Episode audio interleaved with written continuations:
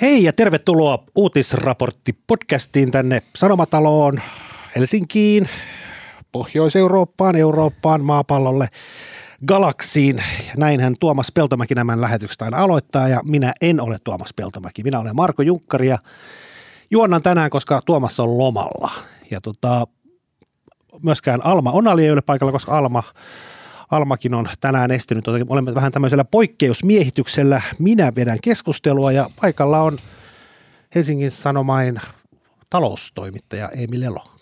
Päiviä Heissan, päivää. Heissan Emil. Oletko niin taloustoimittaja vai visiotoimittaja?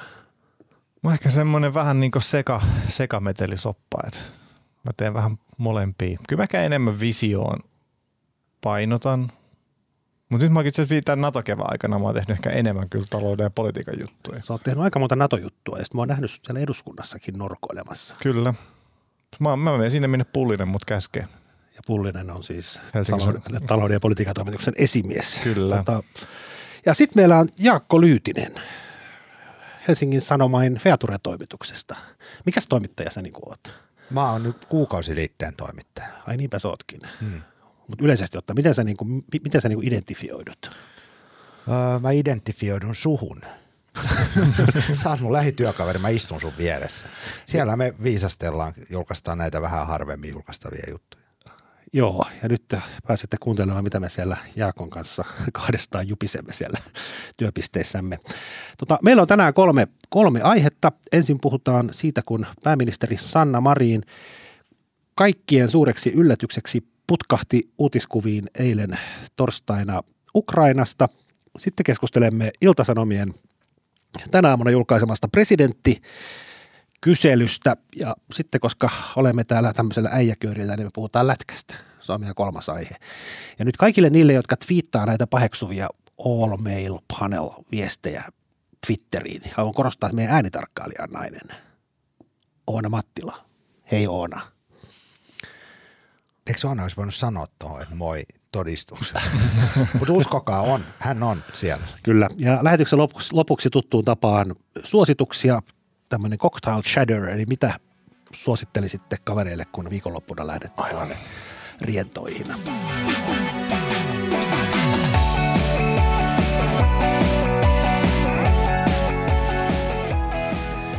Aloitetaan Ukrainasta. Mä olin itse asiassa eilen tota, täällä työvuorossa, me tehdään tämmöisiä deskivuoroja tämän Ukrainan tilanteen vuoksi ja olin täällä ihan niin kuin paikan päällä seuraamassa tuossa deskissä, miten tämä Sanna Marin Ukrainassa prosessi eteni.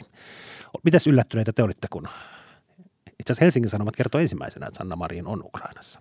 Mm. En mä kyllä ollut, en mä ehkä yllättynyt siitä, että Sanna Marin meni Ukrainaan. Sen oli ehkä aika nähtävissä, että hän jossain vaiheessa sinne menee käymään, mutta se jotenkin yllätti toi tapa, miten siitä kerrottiin. Että se yhtäkkiä niin somekuvien perusteella alettiin niin suomalaiset havainnoi, että hetkonen, että meidän pääministeri on niin Butchassa, että, että mitä se siellä tekee.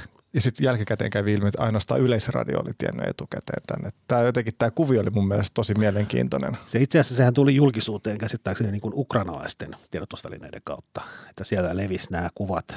Se jo klassikoksi muodostunut kuva, missä Sanna Marin on tota, tämä luotiliivi päällä ja katsoo mm. sille järkyttyneen näköisenä yläviistoon, niin se oli käsittääkseni jonkun ukrainalaisen tiedotusvälineen Telegram-tilillä julkaisema kuva. Mm. Joo, mä näytän, mä näytän niin somen kautta tätä uutisen eilen. Eilen oli vähän niin kuin pyhäpäivä ja, ja tota, ja nyt vähän seuraan uutisia normaalistikin, mutta sitten jos joku jako Facebookissa näitä kuvia ja niissä oli kaikissa sama saate. Siis kaikki oli ehkä entisiä tai nykyisiä toimittajia. Niin sanottiin sana presidentti. Kaikki kytki nämä kuvat heti, että nyt se on niin kuin jotenkin niin kuin selvä. Että kuinka presidentillinen niin kuin olo tuli siitä. Siis se on ne valtion päähenkilö. Ja varsinkin se kuva, missä on Zelenskin kanssa vierekkäin. Molemmilla on teepaidat, Sanna on riisunut sen jonkun jakun ja ne mm. seisoo siinä silleen mm. kenttä ja katu uskottavina vierekkäin. Se on niin kuin... Ja saate oli, että tuleva presidentti. Eikä nämä ole edes demareita nämä kaikki twiitit, nämä somettajat, joista mä puhun. Niin, mutta mun on ehkä vaikea sille nähdä, miten se, hän ei olisi ollut presidentiltä, miten sitä ei, ei. ei oltaisi tulkittu niin. presidentilliseksi. Et, et, mm. Ihan sama, miten hän olisi ollut siellä, niin sitten olisi tullut sellaiset se niinku kuvat tai niinku semmoinen saateteksti, että onpas hän presidentillinen. No hän on Zelenskin vieressä Ukrainassa se on aika tämmöinen tota, niin, valtiomiesmäinen tilanne ehkä lähtökohtaisestikin. On ja siinä Zelenskin vieressähän on seissyt Boris Johnsonit ja kaikki muutkin eurooppalaiset, ei kaikki muut, moni muukin eurooppalainen valtionpäämies ja poliittinen johtaja. Et toisin kuin Johnson, Marin ei ollut pelastamassa omaa sisäpoliittista kriisiään ehkä tuolla. Ei, ei. Mm. Joo, puhutaan, tuossa Emil jo mainitsi tämän prosessin. Siis tavallaan täysin ymmärrettävää, että turvallisuussyistä ei kerrota etukäteen, että pääministeri on menossa kumminkin niin kuin ei nyt sota-alueelle, mutta kumminkin maahan, jonka tietyllä alueella käydään sotaa. Ymmärrettävää, että sitä ei kerrota etukäteen. Ja yleensähän näissä, jos vaikka aikoinaan Jenkki-presidentti matkusti Afganistaniin, kun siellä sodittiin, niin niistähän kerrottiin vasta sitten yli kun lentokone on poistunut Afganistanin ilmatilasta mm. tai näin. Tämä on tavallaan yleinen käytäntö ja tota, ei tätä mun mielestä kauheasti se somessa paheksuttukaan, että tämä tuli, tälle, ei, tuli ei. Niin kuin yllätyksenä, semmoista kaikki ymmärsivät. Tässä, tässä tuli kävi mun mielestä klassinen niin kuin myöskin toimittajien sisäinen keskustelu, että musta että kaikki toimittajat, jotka ei ollut siis Ylellä, kaikki muut toimittajat, esimerkiksi Helsingin Sanomissa saattoi olla se, että miksei meille kerrottu. Sitten mä aamulla mietin, kun tästä puhuttiin totta kai ehkä täälläkin, että, että, että miten tätä nyt pitäisi käsitellä, että, me, että, että, että yleisradio sai tiedon, mutta kukaan muu ei – mutta ehkä lopputulos on se, että tämä kiinnostaa ainoastaan toimittajia. Tällainen niin keskustelu ketään kuluttajaa tai niin lukijaa tai katsojaa ei niin kiinnosta, miten se prosessi oikeasti meni. Kyllä. Pääset hän oli siellä, sieltä tuli ne kuvat, Suomi osoitti myötätuntoa ja tukeensa niin. ja sitten pois. Musta sanot myös avainpointin kuvat, eli sieltä tuli mm. myös se televisiokuva. Eli se on, niin kuin, se on hyvin olennainen tämmöisessä tapauksessa, että se tallentuu ja yle, se on tavallaan musta Jep. aika luontevaa, että se on sitten yleisradio, joka sen tekee. Joo, jos me muistellaan sitä eilistä, miten se päivä eteni, sitten sieltä tuli jossain vaiheessa, ensin tuli nämä niin kuin tavallaan yksittäisten ukrainalaisten ja ukrainalaisten tiedotusvälineiden tavallaan tiedot tästä sinne lähinnä Telegramin kautta ja vissiin joidenkin somekanavien kautta. Sitten Suomessa uutisoitiin Hesariin niiden pohjalta, kai uutisoi Suomessa tämän ekana. Sitten sen jälkeen tota, jossain vaiheessa iltapäivällä tuli sitten tota, valtioneuvostokansliasta tiedotte, että pääministeri on siellä aika myöhään iltapäivällä ja sitten hän ei, ei niin kuin anna vastaa haastattelupyyntöihin. Ja sitten jossain vaiheessa jo alkuillasta tuli tieto, että Yle on haastatellut Marinin Kiovassa Suomen lähetystössä ja sitten tämä Ylen, Ylen haastattelu on niin kuin kaikkien tiedotusvälineiden käytössä ja sitten tavallaan muut välineet ei saanut Sanna Marinia koko päivänä kiinni. Ja sä yritit myös, sähän olit siis Ukraina uutisvuorossa, niin sä et saanut Kyllä mäkin niitä tekstareita pistin sinne esikuntaan. Mutta Mitä sä vastattiin? Ei mitään. Ei mitään. No, tämä oli silloin aikaisemmin. niin. sitten myöhemmin jossain vaiheessa tuli sitten myös tiedote, että niin kuin lisätietoja saa esikunnan. Sitten mä en enää ollut heihin yhteydessä, sitten se oli muut henkilöt, mutta ei sieltä niin kuin kauheasti mitään tihkunut ja sitten tuli illalla siis se Ylen haastattelu. Ja tähän näyttää siltä, että kyllä tämä on niin sovittu, Marin on sopinut Ylen kanssa tietysti etukäteen, että näin käy ja näin tehdään. Mm. Mutta kyllä mä olen samaa mieltä, on se siinä mielessä luontevaa, että on se kumminkin valtiollinen valtiollinen tämmöinen tiedotusväline. Nyt varovasti Marko, ei et sä voi sanoa noin. Palomuurit on olemassa, ei se ole mikään valtion virallinen, mutta mä ajattelen tätä kuvallisuutta siinä myös – joku, jos sinne otetaan yksi väline, niin se on ehkä ihan fine. Miten ne olisi muuten sitten vetänyt sen rajan, koska ei se halunnut varmaan mitään pressisaattuetta mm-hmm. sinne mukaan. Niin kuin Emil sanoi, niin ehkä tämä kiinnostaisi lopulta lähinnä toimittajia. Eikä Ylehän oli pelkästään, se, että, käsittä, Ylehän ei käsittääkseni ollut siellä, kun hän kävi siellä Butchassa ja muualla. Yle oli vaan siellä niin. Kiovassa, Aivan. Suomen lähetystössä. Mm. Ja liikkuvaa kuvahan tuli sitten, että Zelensky mun mielestä lähetti jonkun videopätkän kanssa somessa. Joo jo neuvotteluista oli, oli Joo. videota, joka oli, oli varmaan jos oli, jos oli uutisissakin näytettiin sitä videoa. Totta kai tämä niin yksi tulokulma siihen voi olla se, että pitäisikö kansan aina tietää, missä niin pääministeri-instituutio menee ja mitä se tekee, että et voiko tällaisia yllätyksiä tulla niin kansalle. Mutta sekin on mun mielestä aika semmoinen niin väkisin väännetty tulokulma ja sellainen keskustelu, mikä kiinnostaa niin 13 ihmistä Suomessa. Ja tässä on tämä turva, turvakysymys niin. ihan aidosti varmaan se, että – niillä on varmaan ihan tarkka protokolla, missä vaiheessa se sitten kerrotaan ja muuta. Mm. Olettaisin. Kyllä. Joo, jos palataan vielä näihin kuviin, mistä Jakko jo tuommoisena visuaalisena ihmisenä jo hehkutti, niin, niin kyllä, kyllä tosiaan se, se kuva, missä Zelenski ja Marin on näissä teepaidoissa vierekkäin, niin se tulee kyllä varmaan jäämään niin kuin jonkinlaiseksi symboliksi jostain. Että. Mm. Tosi niitä symbolisia kuvia, aikakauden kuvia on tässä nyt kevään aikana kyllä tippunut aika paljon, että saa nähdä mikä voittaa lopulta sen virallinen symbolinen kuva. Oh, mutta eikö, se siistiä, eikö siistiä, että jossain vaiheessa jokainen päivä oli historiallinen? niin, jokainen päivä on historiaa. Totta, jälkikäteen ainakin. niin. Joo. Joo. Kyllä mä ajattelen jotenkin kuvien, me eletään niin kuin Janne Kalen Kallela Sireen puhui tästä Gutenbergin galaksin luhistumisesta ja sai pilkkaa osakseen. Hän oli visionääri, hän sanoi siitä, että me ollaan visuaalisuuden vuosisadalla, kuvat ratkaisee, unohtakaa, tekstille ei ole mitään merkitystä. Mekin ollaan niin kuin taantuvassa, poistuvassa ammatissa naputtelemassa näitä tyhmiä juttujamme. Kuvat ratkaisee, kuvat piirtää tunnejäljen ihmiseen. Noi kuvat oli todella voimakkaita. Mm. Myös se kuva, minkä Marko sanoi, luotilivit päällä siellä Irpinissä. Mm. Kyllä, mutta sitten täytyy myös ehkä oli lievästi yllättynyt siitä, että Marinhan malttaa laittamatta mitään itse Instagramiin. On hän laittanut tänään. Ai tänään on? Tänään on tullut niin paljon settiä. Viiveellä, okei. Okay. Joo. Mä eilen kävin monta kertaa katsomassa, mutta ei näkynyt mitään. Chelenskillä oli, mutta Marinilla ei. Joo, hän laittoi tänään isot setit sinne. Mä en osaa käyttää Instagramia. mä en tiedä. Mä odotan, että joku jakaa ne Facebookiin, sit mä näen. Aa, joku printtaa sulle niin, niin Sanomarin Instagram sisällä. no, kertokaa Jakko ja Emil, nyt, nyt, nyt siirrytään tästä tämmöisestä niin kuin mielikuva, mielikuvista ja valokuvista ja somesta eteenpäin. Mikä merkitys tällä reissulla oli tälleen niin kuin poliittisesti tai asiallisesti? Öö, no en mä nyt näe. Tavallaan se, aluksi pitää määritellä, että, mihin aiheeseen merkitystä. Niin, Mihinkään. niin, no en mä näe, että niin. nyt mitään suurempaa merkitystä niin. ollut muuta kuin silleen niin kuin visuaaliset, visuaalinen tuki. Mm. Joo. No, no mun, mun mielestä oli merkitystä. Siis mä ajattelen kyllä niin, että Marin nosti itse siinä Yle haastattelussa niin kuin kaksi pointtia oikeastaan niin kuin tuen Ukrainan EU-jäsenyyspyrkimyksille ja sitten Suomen tiukan, äärimmäisen tiukan niin kuin sitoutumisen pakotteisiin. Että tavallaan olisimme, mun mielestä hän antoi vie, viestitti, että oltaisiin valmiit tekemään enemmän jopa kuin nyt. Mm. Että Suomi ajaa lisäpakotteita Venäjälle. Ne on ainakin aktiivisia tueosoituksia. Vaikka Suomi on antanut aika paljon vähemmän fyrkkaa vaikka kuin Viro, niin siitä ei myöskään sit kuittailtu sieltä päästä, mikä oli ihan ehkä hyvä. Joo, kyllä mä oon samaa mieltä. Ja olihan tämä nyt niin kuin tavallaan tuen osoituksena. Siellä on, toki tällä on merkitys ja niin kuin, jotenkin, tämä oli hyvä viesti sekä suomalaisille että ennen kaikkea ukrainalaisille, että tota, suhtaudumme. Kumminkin tässä on aika paljon huolta, että tässä jossain vaiheessa saattaa EU-maiden tai ylipäätään lännen niin kuin herkki, tuki ja kiinnostus niin kuin herpaantua, kun sota jatkuu, niin kuin nyt on kolme kuukautta mennyt ja mitä sitten kolmen kuukauden päästä tai Just näin, ja poliittinen, ja poliittinen paine sille, että sitä tukea pitää antaa, kun se kuitenkin lähtee myös sisältä.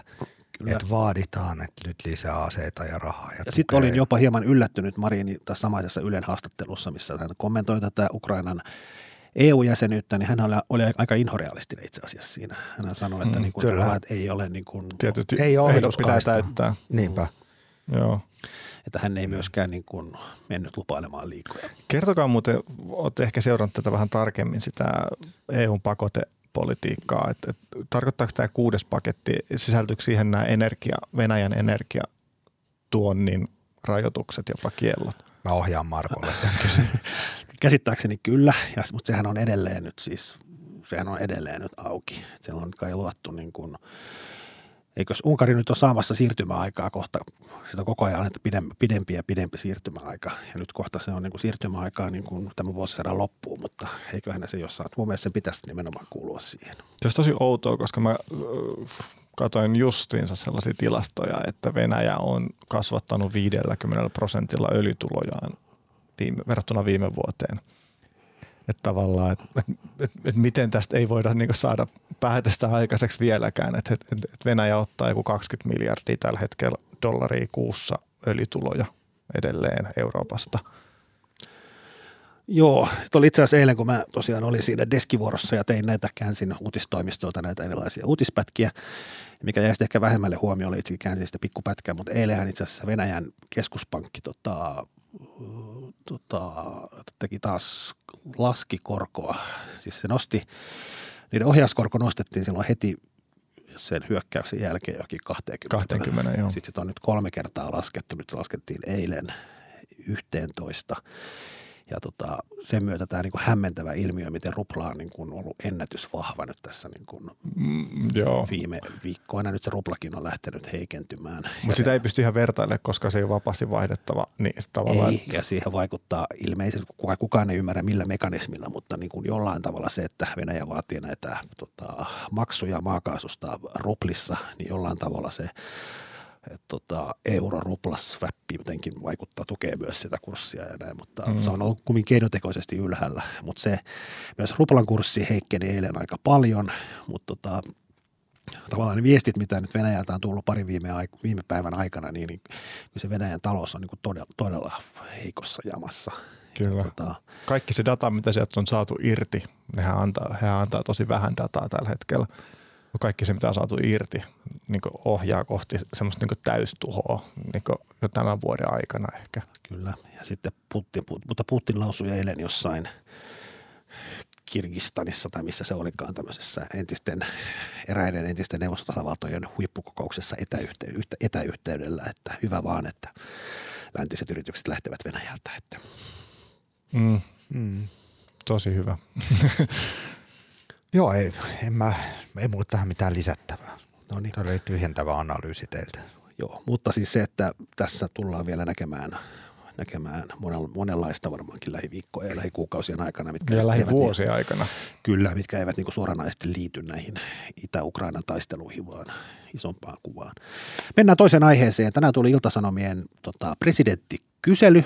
Siellä oli ykkösenä Olli Rehn, kakkosena Pekka Haavisto, jotka on ollut koko ajan kaikissa kyselyissä käytännössä kai kärjessä. Kolmantena Sanna Marin, neljäs oli kokoomuksen entinen pääministeri Alexander Stubb ja neljäs oli viides, Viides. oli Mika Aaltola. Kyllä. tota, ulkopoliittisen instituutin johtaja, joka oli aikamoinen yllätys. Lähdetäänkö, puhutaan, mennään kohta Aaltolaan, puhutaan ensin tästä kyselystä pari sanaa.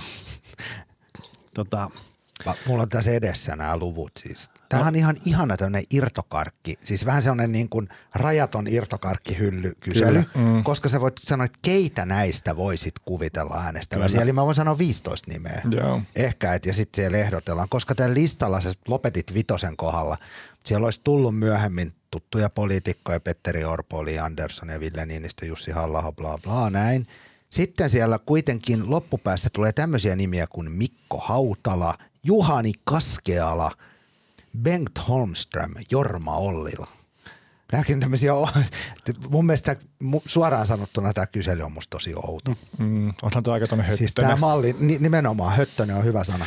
no mä itse asiassa tästä just Niin. äsken kirjoitin tuosta kyselystä ja mä jotenkin, se on, mä en tiedä onko se julkisen juttu jo, mutta tota, koska mä, siis mun mielestä nämä presidenttikyselyt tässä vaiheessa, kun vaaleihin on vielä mitä vuosia, seitsemän kuukautta, on mm. niin kuin tavallaan ne on niin kuin ennen kaikkea viihdettä, nämä ei kerro yhtään mistään mitään, meillä ei ole yhtäkään ehdokasta nimitettynä ja kansalaiset, tota, kansalaiset kiinnostuu oikeasti vaaleista noin kuukausi puolitoista ennen sitä vaalipäivää. Et itse asiassa niin kuin jouluna 23, joulu, siellä joulupöydässä, niin siellä rupeaa perhe sitten keskustelemaan, että ketäs on ehdolla ja näin edespäin. Aina mä jatkan vielä. Mm.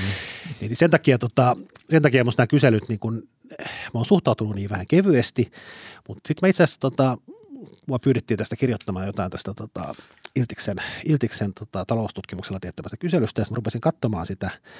Joo, se on totta, niin kuin Jaakko sanoi, että siinä voinut vastaaja sanoa monta nimeä, ja tota, sehän mittaa niin kuin ennen kaikkea ehdokkaiden niin kuin tunnettuutta. Tuossa menestyy ehdokkaat, jotka on tunnettuja, koska, ja sitten myös ehdokkaat, jotka ei välttämättä ärsytä kauhean monia, koska jokuhan voi ruksittaa sinne vaikka sekä Stubbin että Marinin tai Haaviston ja Marinin ja Stubbin, että se ei sinänsä niin kuin välttämättä vielä niin kuin tee jakoa niin kuin puolueiden välillä ja näin. Mutta tota, joka tapauksessa, kun, sit, kun katsoo sitä listaa, mitä se jutussa tein, niin sit kun katsoo niin kuin jokaisen puolueen niin kuin suosituimman ehdokkaita kyselyn mukaan, niin se lista on itse asiassa varmaan aika lailla se, mikä tulee olemaan niin kuin ehdokasasettelun tulos. Eli tuon mukaan keskustalla on Rehn, vihreillä on Pekka Haavisto, demareilla on Sanna Marin, jota mä pidän hyvinkin mahdollisena, jos demarit jää eduskuntavaaleissa kakkoseksi. Marin ei halua tämmöiseen niin kuin sivurooliin hallituksessa rupeaa eduskunnan puhemieheksi. Ja mitä se nyt eduskunnan puhemiehenä tekee 30, silloin 37-vuotiaassa Mm. nuori nainen, niin, niin sillä voisi olla hyvinkin halu pyrkiä presidentiksi. Ja sitten demareilta kakkosena siinä on Jutta Urpilainen. Eli todennäköisesti jos Marin ei lähde, niin sitten se on Urpilainen. Ja kokoomuksella koko, Stubb. kokoomuksella Stub, ja se mm. myös sitä pit, ed, ed, edemmäskin se toimii. Sitten siinä on Vassareilla Lee Anderson, kristillisillä tota, Essa ja joo. tota, RKPllä Anma-ja Henriksson. Mm. Sitten on Jalli. Periaatteessa mä luulen, että tuossa kyselyssä on niin hyvin todennäköinen ehdokaslista. Että kyllä mm. siinä mielessä jostain kertoo. Niin. Tämäkö on Vaikka se- onkin, vaikka onkin viidettä. Mutta tavallaan, että noihän on, se on aika ilmiselvää, että puolueet tämän, tämän hetken kärkinimet on todennäköisiä heidän presidenttiehdokkaita myöskin. Niin, mutta tuossahan on tarjottu kuitenkin joka puolueesta niin kuin monta vaihtoehtoa. Niin, Niin, musta Niin. silti oli kiinnostavaa, että musta toi niin kuin, siinä mielessä saattaa olla hyvinkin suuntaan antava. kyllä. Mutta siinä oli kuitenkin, että sä voit va- vastata monta vaihtoehtoa, että siinä, siinä Niin. niin. ei tavallaan tullut se, että jos sun pitää valita vain yksi, niin se on niin paljon kiinnostavampi gallup kuin se, että sä voit valita kaikki nämä. On, mutta sitten on semmoista, gallup, semmoista kyselyä on vaikea tehdä tässä vaiheessa, kun ei tiedetä yhdenkään puolueen ehdokkaita. Ei. Useammalla puolueella, siis keskustassa saattaa olla Rehn tai Antti Kaikkonen ja kokoomuksella voi olla Stub tai Mm. tota, Orpo tai Katainen tai joku muu. Ja siis kyllä taas sit on niin vaikea kysyä yhtä, kun me ei tiedetä, kuka se yksi on. Mä oon Tai- siis tämän aamun viettänyt aika paljon. Mä oon soitellut puolueille ja taustapuheluja ja kysellyt vähän tästä gallupista ja jos niinku ihmisiä Mutta älä sano Gallup, koska se on väärä No, termi. no, No, kyse- Gallupia tekee vain Suomen Gallup. kysely tai kysely, Kyllä. tutkimus, niin tota, jos ihmisiä ei vielä kiinnosta presidentinvaalit, niin ei se kyllä tunnu vielä niin ihan hirveästi puolueitakaan kiinnostavan. Et, et, niillä, heillä on ensin nämä eduskuntavaalit tässä välissä, ja ilmeisesti vasta 2023 keväällä aletaan niin puolueesta oikeasti kyselemään näitä ehdokkaita, että kuka olisi ja miten, tota noin, niin miten edettäisiin, kuka olisi se he, heidän kärkiehdokas. Et vielä toistaiseksi yksikään ei ole lyönyt lukkoon niitä niin ehdokkaitaan. Et sen, sen takia tällaisia kyselyitä on, on vähän vielä höttöstä tehdä ehkä. Et, Mutta se on tavallaan kaksi eri asiaa. Onhan nämä siis ihminen, joka pyrkii tosissaan presidentiksi, niin kyllähän sillä on jo kaikilla näillä potentiaalisilla ehdokkailla on enemmän tai vähemmän kampanja jo käynnissä. mm. Se ei välttämättä vaan, se ei ole niin kuin puolueen taholta, mutta se kumminkin käydään keskusteluita tausta, taustatahojen kanssa ja vaikka nyt jostain kumman syystä Suomen Pankin pääjohtaja on, Suomen Pankissa on päätetty, että pääjohtaja tekee tänä vuonna tämmöisen ison maakuntakierroksen, missä esitellään Suomen Pankin toimintaa jokaisessa Suomen maakunnassa. Ja niin kuin, kyllähän tämä niin kuin, mm. tavallaan pro- prosessi etenee koko ajan. Puolueet jo, puolueille eduskuntavaalit on se ykkösvaali, mutta tota, ne samaan aikaan tietää, että tämä, koska taas presidentinvaalit on kansalaisten mielestä kaikkein kiinnostavimmat vaalit. Tässä yritetään myös saada ne Onko? maks, on niin korkea äänestysprosentti. Henkilövaali, Niin. Valtava korkea äänestysprosentti ollut. Kaikki, Niin se on ei ole, helpot vaalit. kaikki ei ole niin kuin sinä. Niin, ne on on helpot, mun ne mielestä, on yksinkertaiset, On. pelkistetyt Ja- mun mielestä hyvinvointialueen vaalit on parhaimmat. Niin, ne on tärkeimmät totta on, mutta tässä on niin kuin, Terveys. ja puolueella nyt miettii kuumeisesti erilaisia keinoja, miten ne voisi hyödyntää, koska yleensä presidenttiehdokkaat on sit myös niin kuin hyvin suosittuja ja pystyy ehkä auttamaan puolueita myös eduskuntavaaleissa, jos ne rupeaisi niin kuin nimeämään niitä jo ennen eduskuntavaaleja 23. Mutta tota, vuoden 23 aikana varmaan osa tulee vasta syksyllä 23 näistä ehdokkaista. Musta sairaan kiinnostavaa, mitä te molemmat sanoitte, siis että puolueet ei ole vielä varsinaisesti kiinnostuneita, mutta sitten nämä yksilöt on, mistä Marko puhuu. Hmm. Koska tavallaan musta tässä on myös sellainen näytelmä, jos esitetään ei-kiinnostunutta ja sanotaan, se on se tietty puheenparsi. Joo, joo. Sitten se puheenparsi alkaa vähän muuttua, että en poissulje täysin tyyppisesti. Mm. Esimerkiksi Jan Vapaavuori, jonka nimihän on ollut korkealla kaiken maailman listoilla vuosien ajan, hänhän ei ole koko tällä listalla, paitsi, ei, sori, sori, on hän. 11 hmm. prossaa sano, sori. No Matti Vanhanenhan on ilmeisen kategorisesti kieltäytynyt, että hänhän on nyt saanut valtiomiestatusta aivan valtavasti tämän kevään Vanhanen aikana. kieltäytyi viimeksi, oliko se Ylen haastattelussa Kyllä. viime viikolla. Niin, mutta onko sekin lopullinen, definitiivinen kyllä se- kieltäytyminen? kyllä se on, Okei, koska- okei. No Eikö Vapaavuorikin aika selvästi mun mielestä niin. sanonut, että hän niin, ei... niin. Onhan tässä, mä tein, alku, mä tein tammikuun kuukausiliitteeseen tämmöisen ison presidenttispekulaation, ja niin kuin itse asiassa tämä tilanne on jo siitä tammikuustakin muuttunut, koska siellähän se, siellähän oli niin kuin esimerkiksi kokoomuksen osalta se oli niin kuin täysin, se oli vaihtoehtoa vaikka kuinka monta, mutta sen jälkeen niin kuin Vapaavuori on niin kuin jollain tavalla vähän erilaisten Niin, näiden niin. olympiakomitean sotkujen kautta Ja Sota ja Nato on nostanut Aleksia Stubbia. on. Ja sitten vastaavasti niin kuin demareilla niin kuin Eero Heinäluoma niin kuin vaikea, hänellä on kuitenkin aika paljon painolastia Kyllä. näistä niin kuin suomettuneisuuden ajalta tai miten tämä nyt ikinä muotoileekaan, niin Heinäluoma välttämättä ei ole demareiden ehdokas, mitä pidettiin pidin hyvin todennäköisenä vielä tammikuussa. Mm. Tämä on kiinnostava kulma myös tämä, miten sotakevät, NATO-kevät vaikuttaa, mm. koska tosi moni saa nostetta, mutta siitä saa siis hallitusedustajat, Haavisto, Mariin, Kaikkonen, kaikki saa tosi paljon nostetta siitä, mutta siitä saa näköjään nostetta myös joka maailman mediassa kysytty kymmentä kieltä sujuvasti puhuva kolmen pointin loistava supliikkimies Alex Tubb, joka on mm. niin oppositioedustaja, mutta Petteri Orpo ei saa tästä kyllä mitään nostetta nyt. Ei. On, niin, mutta, vaikka se on se NATO, the NATO-puolue, niin ne ei hyödy tästä nyt mitenkään. Mutta siinä kannattaa ehkä muistaa se, että niin kuin Petteri Orpon kyllä niin kuin hänen ainut tavoitteensa on eduskuntavaalit 23 ja hän haluaa olla pääministeri. Ja jos hänestä ei tule pääministeri, niin silloin hän on tavallaan sössinyt mm, tämän tehtävänsä, jonka jälkeen varmasti valitaan myöskään presidenttiehdokkaksi. Kyllä. Sitten mun mielestä on siinä kiinnostavaa, että nämä presidentinvaalit tai seuraavat presidentinvaalithan on ensimmäiset pitkä aikaa, jotka on sille ihan merkityksellisiä. Että se ei ole pelkästään semmoinen seremoniaalinen niin linnassa kättelijä se presidentti, vaan sitten kun Suomi on Natossa, niin president, presidentillä on ihan oikeata poliittista valtaa pitkästä aikaa. Se ulko- ja turvallisuuspoliittinen asema on niin ihan vahva. Ja ehkä tämä niin tää listakin vähän alkaa osoittaa sitä, että siellä on niin Stub – sitten siellä on Marin, joka on profiloitunut tämmöisenä NATO-kevään johtajana. Mm. Ja sitten siellä on niinku yhtäkkiä joku Mika Aaltola, joka ei ole niinku missään politiikassa ollut. Mutta no hän on niinku vihdoin Mika Aaltola? No mennään Aaltolaan. Vakuuttavasti esiintynyt A-studiossa. niin. Että et ihmisetkin on ehkä tajunnut sen, että nämä seuraavat vaalit on tosiaan, niin kuin, että nämä poliittiset vaalit, nämä ei ole mitkään tällaiset niin marionettivaalit. Juuri näin, ja vielä tämä kahdenvälisyys. Presidentillä on ollut tämä suora puhe yhteys suurvaltajohtajiin, ja se korostuu. Tuon kaiken lisäksi, mitä Emil sanoi, mm. niin se korostuu ja, ja yksi, yksi välihuomio, ennen kuin mennään tähän meidän lempiaihe, tärkeimpään aiheeseen, eli Mika Aaltolaan, mutta vielä siis se, että tota, joo, tota, presidentti johtaa ulkopolitiikkaa yhteistoiminnassa hallituksen kanssa, ja NATO tavallaan kokouksiin osallistuminen, jos me nyt joskus sinne NATOon päästään, kuuluu kai tulkinta on se, että se on presidentin homma, mutta tästä tulee, mä oon ihan varma, tästä tulee vielä ihan jumalaton soppa, tästä tulee uusi lautaskiista. Hajoaa, lautaset hajoaa. tästä tulee niin kuin, tästä tullaan. Lusikkakiista. tavallaan se keskustelu on jo niin kuin käynnissä tuolla kulisseissa, mutta sitten kuka oikein voi vielä aloittaa, kun mä oon nyt jumissa sen Turkin takia tässä. Ei mm. päästy edes porstumaan. Mutta kuka hoitaa turkkikeissiä on jo ratkaisevaa ja näkyvää ja miten se no niin. ratkotaan. Kuka mm. siellä käy ja kuka sen ratkaisee, saa etulyönnin lautaskiistassa. Mä en usko, että se on suomalainen, joka sen ratkaisee. No niin. Veikka, että se puhuu vähän sujuvampaa englantia. Se voi olla, mutta kuka kerää propsit Suomessa? niin. No niin, sitten Mika Aaltola. Mitä te tuumasitte hänen sijoituksestaan viidentenä? Öö, mun mielestä se oli hyvin looginen. Hän on kasvattanut kannatustaan pitkin kevättä. Että tälle, niin kuin politiikan saippua-operaa, jos, jos tarkastelee sitä niin, niin hän, tämä oli hyvin looginen jatkumo, tämä 32 prosenttia.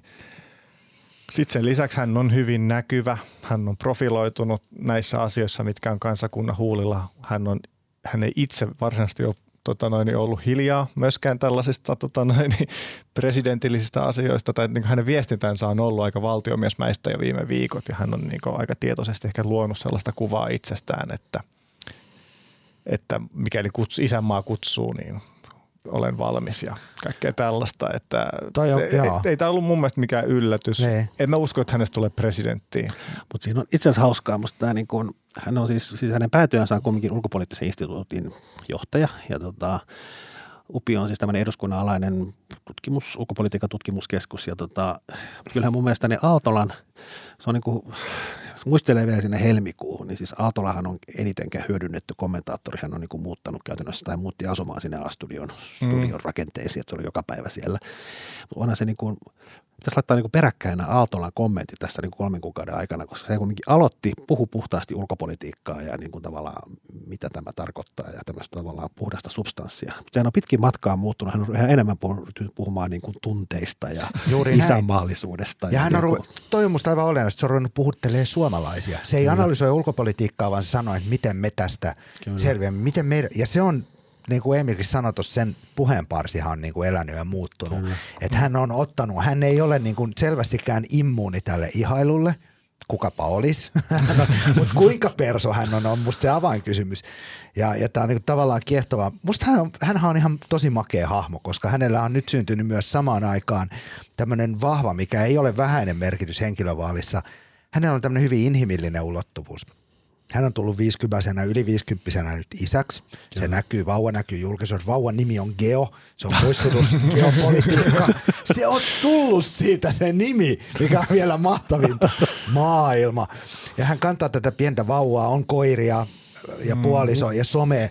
Insta, mistä puhuitte, mä oon nähnyt ruutukaappauksia, että Instassa aika näkyvästi on perhekuva. Joo. Eli hän, koska hän on julkis, hän tietää, että hänen yksityiskuvansa Instassa ovat myös uutisia. Ja nyt viimeksi tällä viikolla Seiska jakoi kuvia, missä hän on ilman paitaa jossain vedessä. Mm. Onko tämä Eikö se ole niin Mauno Koivisto aikoina? Nimenomaan. Eikö sä puhunut sitä ihailusta Mauno Koivisto? Mä oon ihaillut Mauno Koivisto yläkroppaa ja sanonut, että Koivistosta tehtiin presidentti vuonna 1969, kun Suomen kuvalehti julkaisi Kalle Kultalan kuvat, jossa Manu nostaa kiviä rantavedestä mökillä. Ja onko semmoinen siis Atlas Patsas? Pelkkää lihasta koko mies. Wow. Mika, ei ole ihan, ei ole, Mika ei ole ihan yhtä atleettinen. Mä voin lähettää lukijoille kuvakaappauksen. Mun Manu, no niin.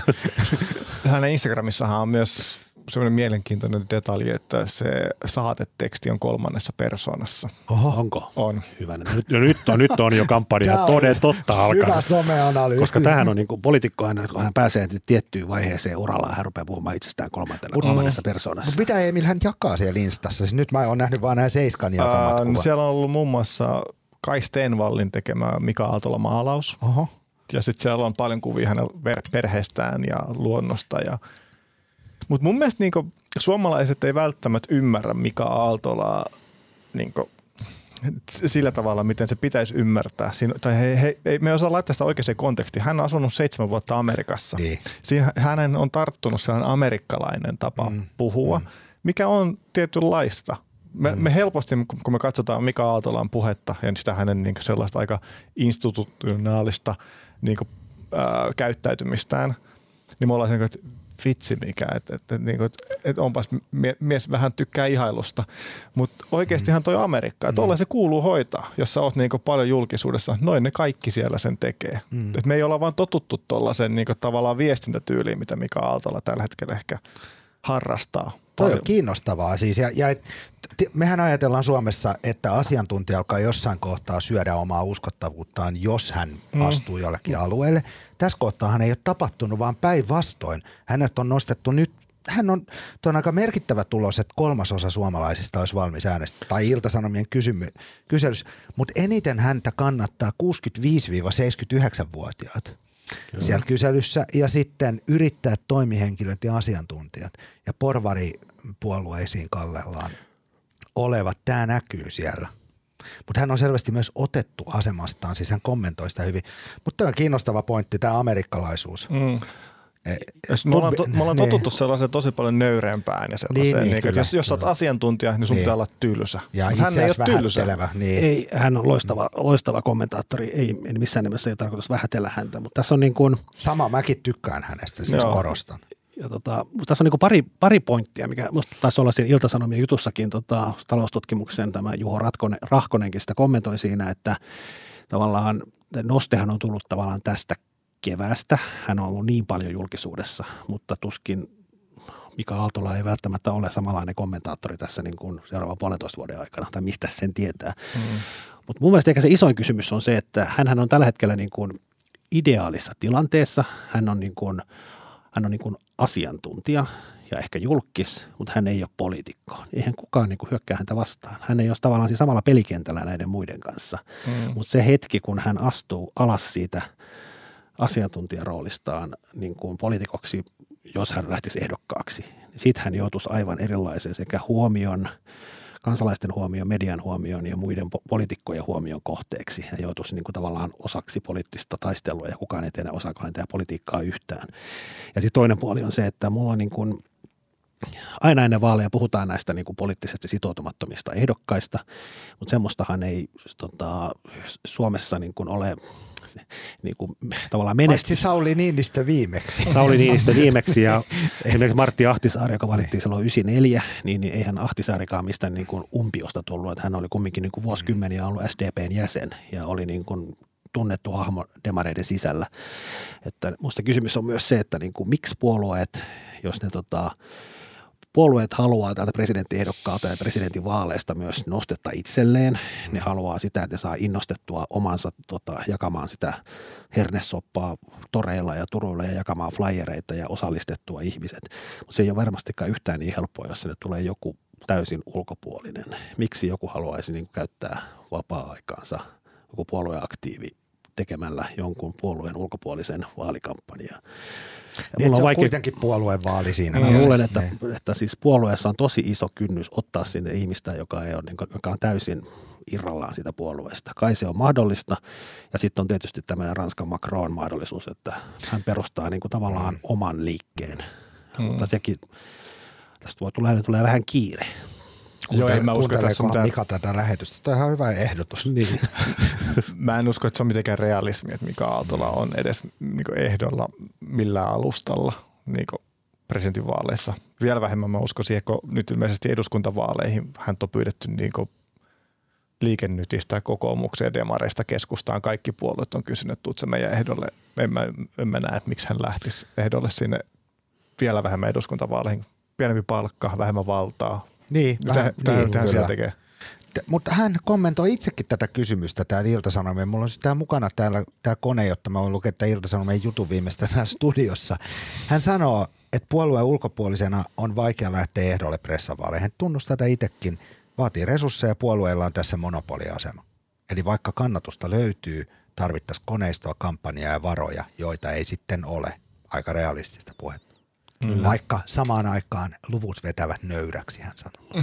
Ja jakaa, jakaa Twitterissä sitä kuvaa, kuvaa Tom Cruisesta Mission Impossible-elokuvassa. niin. tota, vielä yksi pointti. Mä tosiaan, tota, kun tänään nyt mietiskelin pitkästä aikaa tätä presidentinvaaleja, niin, niin vielä palatakseni tähän Sanna Mariniin, niin onhan se, kuinka vanha sä Emil muuten oot? Mä täytin viime perjantaina 35. Eli sä oot vähän nuorempi kuin Marin. Kyllä. Marin on 36. Kyllä, pari vuotta vanhempi mua. Mutta tota, kävin laskemaan, että jos Marin tota, lähtisi ehdolle vuoden 2024 vaaleissa, presidentinvaaleissa, niin hän olisi, tulisi valituksi, niin hän olisi silloin siis 38-vuotias. Ja sitten kun laskee siitä eteenpäin, niin kun hän, jos hän saisi kaksi vaalikautta, 12 vuotta, niin hän olisi tämmöinen eläkeläispresidentti 50 mm.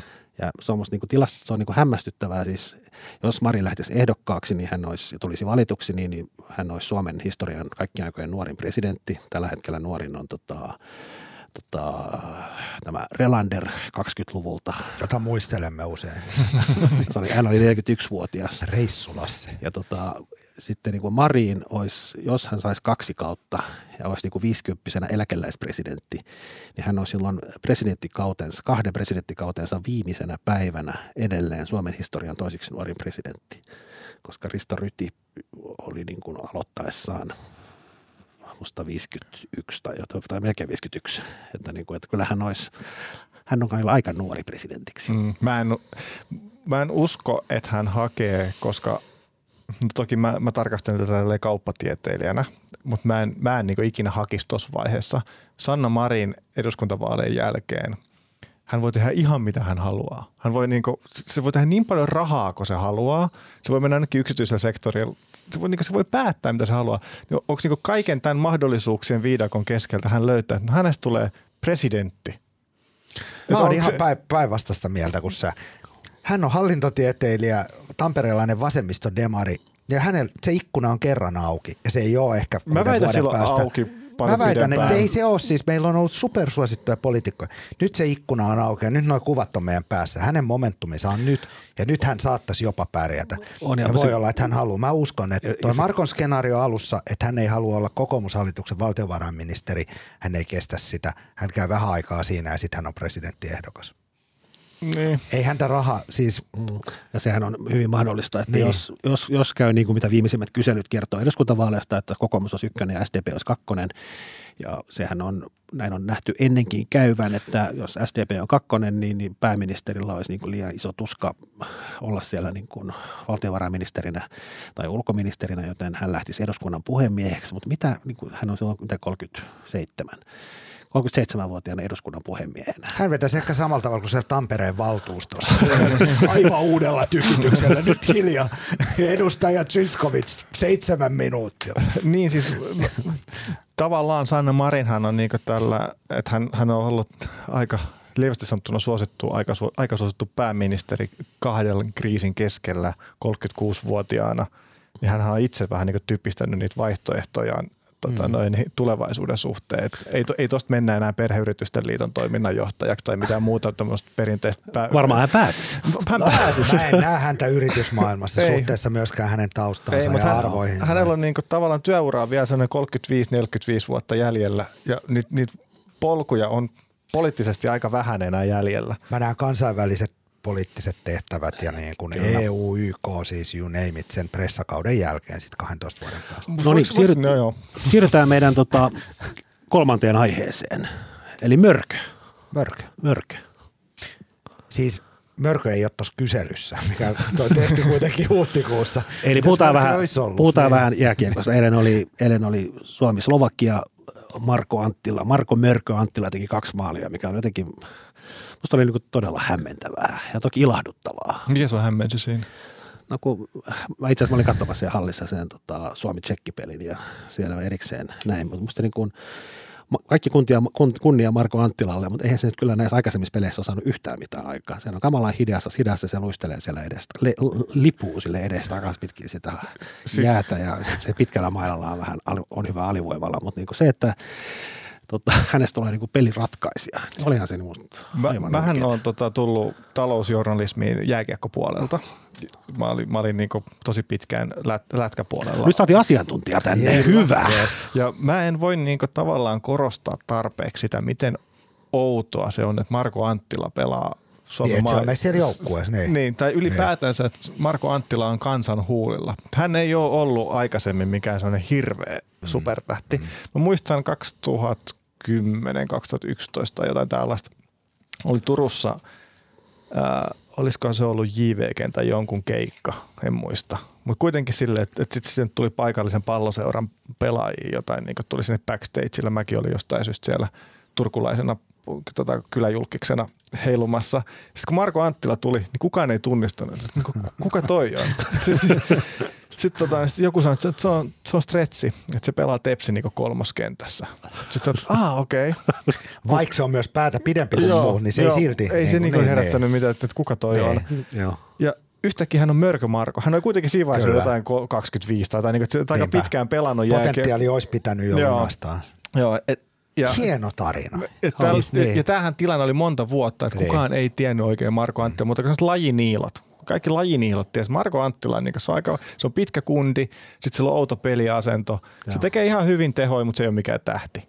Joo, kyllä. Se on niin silleen jossain vähän varjoissa. Ja nyt niin 37-vuotiaana hän, hänestä on tehty biisejä, se on niin Kyllä. yhtäkkiä presidenttikyselyissä. Niin se varmaan, jos, varmaan jos tehtäisiin tänään, niin Anttila Mörkö varmaan olisi niin. siellä. Mutta se eilinen matsi, siis mä en ymmärrä kauheasti lätkästä, osaan mä sitä katsoa niin kuin kaikki suomalaiset. Mutta se epäitsekäs teko, kolme sekuntia Joo. aikaa, tyhjä maali, mm. hän voi tehdä hattutempun, hän syöttää Saku Mäenalaiselle, joka tekee sen maalin. Kyllä. Ja mitä hän sanoo matsin jälkeen? Hän ei koskaan tehnyt hattutemppua, joten hän ei halunnut rikkoa tätä tilastoa. siis epäitsekkyys, tiimipelaaminen ja ihana ja suomalainen itseironinen tällainen, mutta mm. myös mikä teko, niin kuin nätti, mm, hieno Kyllä. teko. Totta kai pitää haluta tehdä ne maalit. Sitä ennen hän oli laapassut kaksi vähän sellaista no, super tärkeää maalia, nostanut Suomen tasoihin. Mm. Kyllä. Mutta siis musta oli mahtavaa, mitä Emil sanoi siitä, että miten hän ei ole tavallaan ollut. Ja hän ei ole ollut NHLs, vissi eihän hän ollut, onko hän ollut ollenkaan? Hän on KHLs pelasi ja Jokereissa Joo. pelasi. Ja, ja niin, kuin ei niin, niin. Mutta joku varmaan Jukka Jalonen tunnistaa tällaisia hahmoja siis, että joo, et joo. ehkä joku tällainen niin kuin, roolipelaaja tyyppinen hahmo sitten on tarvittu myös, että hän ei ole mikään silkkikäsi mutta hän tekee noin maalit. Hän teki Kyllä. 19 kisoiseksi, hän tehnyt vaikka kuinka monta playerimaalia. Joo, neljä. Niin. Mutta oli, oliko Marko, sä osaat käynyt katsomassa siellä? Kun mä oon katsonut vaan television välityksellä ja pystytkö varmistaa mun tämmöisen hypoteesin? Se näyttää siltä, että kyseessä on tosi iso sidosryhmätapahtuma. Et siellä ei, Okei. ole, et, et ei, Ei ole, ole ei ole mitään karnevaalitunnelmaa, ei ole mitään sellaista niin MM-kisat, jes, nyt vedetään liiskoi neljä päivää putkeen ja ollaan ilman paitaa. Niin ei ole niitä viikinkikypärää Niin, niin, ja se on siinä, niin, niin. kuset housus humalassa pyöritään siellä, Niin, niin, niin. nolataan koko Voin, perhe. voin, normi- voin, voin, skoilen vahvistaa, voin vahvistaa, mutta sun pitää niin mustakielessä puhua, että mun mielestä tämmöinen niin kuin hillitty sidus, sidosryhmän humputtelu on se karnevaali. niin, kenes piikki sä olit Marko siellä? Marko, läpinäkyvyys. Tota, Kuka maksaa? Ei mennä, ei mennä nyt siihen. Kuka maksaa? ei mennä nyt siihen. Marko. Ei mennä nyt siihen. Kenen kanssa? En, en, pinssi sulla oli? mitä? Mikä pinssi sulla oli? Mulla ei ollut mitään, mitään pinssiä, se oli sellainen pieni porukka. Mutta tota, sivulta Tämä on niin ihana tapahtuma, tämä Skoda Cup. Siinä vaiheessa, kun lätkäkausi on oikeasti ohi, paitsi NHLssä, jäät on pehmentynyt, hallit on liian lämpimiä, väsyneet jätkät tulee loukkaantumisten jälkeen vielä. Monihan ei edes halua noihin kisoihin. Inflatoitunut arvo. kyllä. Mutta arvostetaanko näitä kisoja missään muualla kuin Suomessa? Ehkä No, jossain muutamassa Keski-Euroopan vähän, maassa. Niin. Musta, musta, siellä ei oikeastaan niinku väliikään. Ei niin, Musta se tää on vaan niinku- hienoa. Kyllä, kyllä, on niinku- turnajaiset. On, ja sitten niinku, itse asiassa eilen, eilen, just, eilen just joku sanoi, että niinku, miten se on niinku mahdollista, että nämä niinku, tota, jotenkin suomalaiset, ihan, niinku, miten niinku, normaali suomalaiset voi seota lätkän MM-kisoista niinku näin pahasti. Ja just kaikki ne klassiset kuvat sitten, kun sunnuntaina Suomi, voittaako Suomi muuten?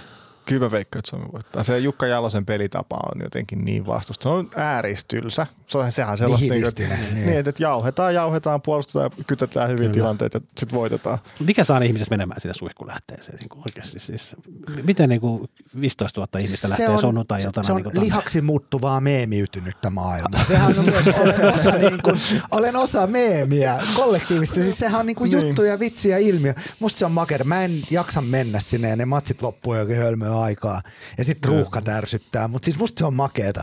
Mun serkku vei viimeksi niin kuin lapsensakin sinne ja niin kuin olympialaisten aikaa. Ja niin kuin ne meni sinne fiilistelee ja Mä katsoin niitä sen lähettämiä videoita. Mm, Tosi hyvä mieli tuli. Musta se kiva karnevaali, hyvän tuulinen. Ja sit se, vaikka oltaisiin kännissä, niin se on tosi hyvän tuulista. Se ei liity mitään aggressiivista, vaan se on niinku, musta se on hupailua. Niin onhan toi tämmöinen Niin. aika vähän tämmöisiä isoja kansallisia kollektiivisia kokemuksia on, että meillä on nyt toi ja sitten se, että kaikki Niin. kannattaa NATOa. Niin ja sitten siinä on tämmöinen ironinen kierre tosiaan, että siinä vähän niin kuin esitetään muistumaa vuoden 95, näytellään talvisotaa. niin siis se on niin kuin larppausta, että larpataan se 95 vielä kerran. Suomi on jääkiekko. Eihän kukaan niin kuin voi oikeasti ajatella, että se, tai en mä tiedä, olympiakulta oli kova juttu. Niin sit Harmi, vaikka- että siellä ei ollut NR-pelaajia. Vaikka niin ne 95 veteraanitkin alkaa olla niin sille eläkeiässä nykyään, jotka Kyllä. silloin oli suihkulähteellä. Niin. Et, et, et, eihän niin nykyisen suihkulähteen, suihkulähteen sukupolvi välttämättä edes oikeasti kattonut peliä vuonna 95 tai ollut edes syntynyt silloin. Kattelitko, kattelitko sinä? No mä väitän, että mä oon katsonut, mutta en mä pieni. muista. Niin, ala-asteella. Mä oon ollut, tota, se, oli, se oli muutama päivä ennen mun kahdeksanvuotis syntymäpäivää. Missä sä kattelit sen? Ää, Mä en nähnyt sitä matsia. Mä, mä olin siis elämäni pahimpia mokia. Mä olin taittamassa ainejärjestölehteä kellarissa, Valtsikan kellarissa Kaisaniemessä. Ja me oltiin pantu kellot soimaan, että katsotaan se matsi. Ja me unohdettiin se ja sitten me herättiin siihen sieltä sohvilta suunnilleen, että auton torvet soisi ulkopuolesta. Katsotaan sieltä kellari ikkunasta, Suomen liput liehuu, että ei jumalauta. Se matsi tuli ja meni ja me nähdään se lopputulos. Se oli niin kova trauma, että mun ystävä, jonka kanssa mä olin siellä, niin osti VHS-kasettina sen matsin No ja niin. katsoi sen silleen.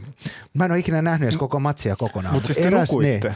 Niin. No me, me tehtiin jotain ainejärjestö. yhdeksän- kahdeksan, yhdeksän Me illalla. oltiin tehty kolme vuorokautta ainejärjestölehteen nukkumatta ja ei käytetty Ah. pervitiiniä. Kahvilla vedettiin. Okei. Mä vielä kerron nopein tästä 95. Eräs läheinen ihmisiä, niin, niin oli siellä just siellä Suihkulähde ja tota Espalla ja veti siellä Suomi on jääkiekon maailmanmestari ja päätyi jotenkin Ylen TV-kuviin.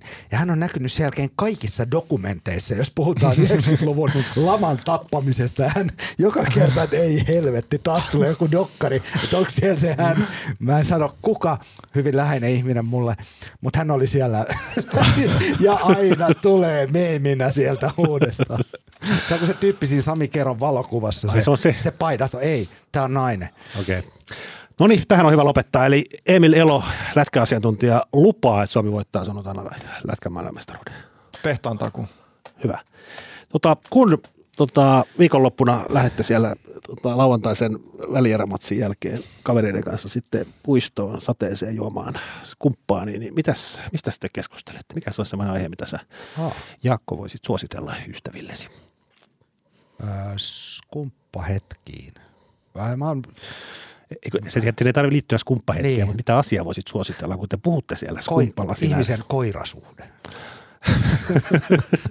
wow. Suosittelet sä siis koiraa? Eikö mä suosittelen sellaista kirjaa, mä oon puhunut viime aikoina monille, mä luin sellaisen kirjan Minä, koira ja ihmiskunta, tämmöinen tiedetoimittaja, biologi Tiina Raivaara, joka on myös kaunokirjailija. Kyllä. Kirjoittanut tosi ihanan kirjan niin kuin koiran ja ihmisen suhteen syvyydestä.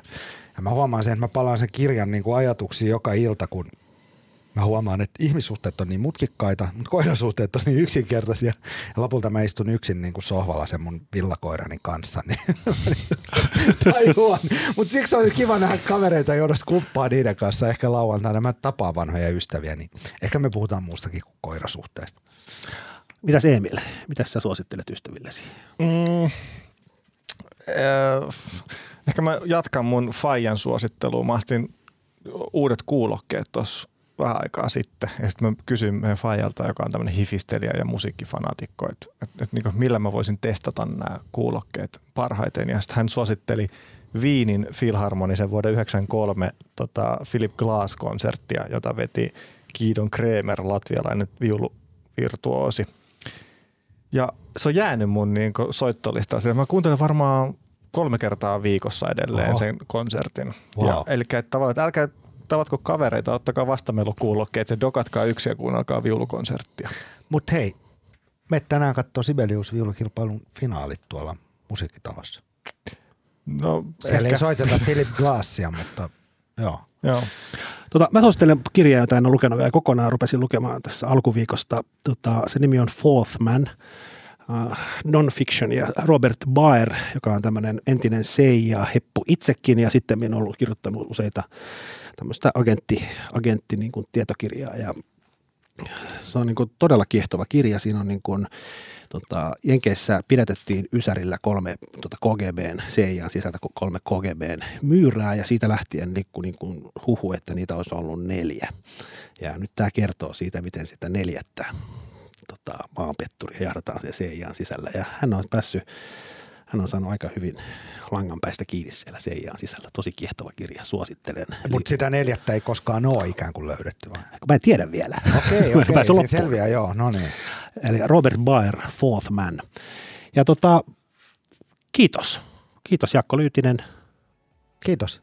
kiitos Emil Elo. Kiitos itselleni. Ja- Ja. Oltiin varamiehiä, mutta tämä oli hauskaa. Ja äänet ja kuvat meille teki Oona Mattila. Kiitos Oona. Ja minä olen Marko Junkkari ja toivottavasti ensi viikolla täällä on sitten oikea setäjä paikalla.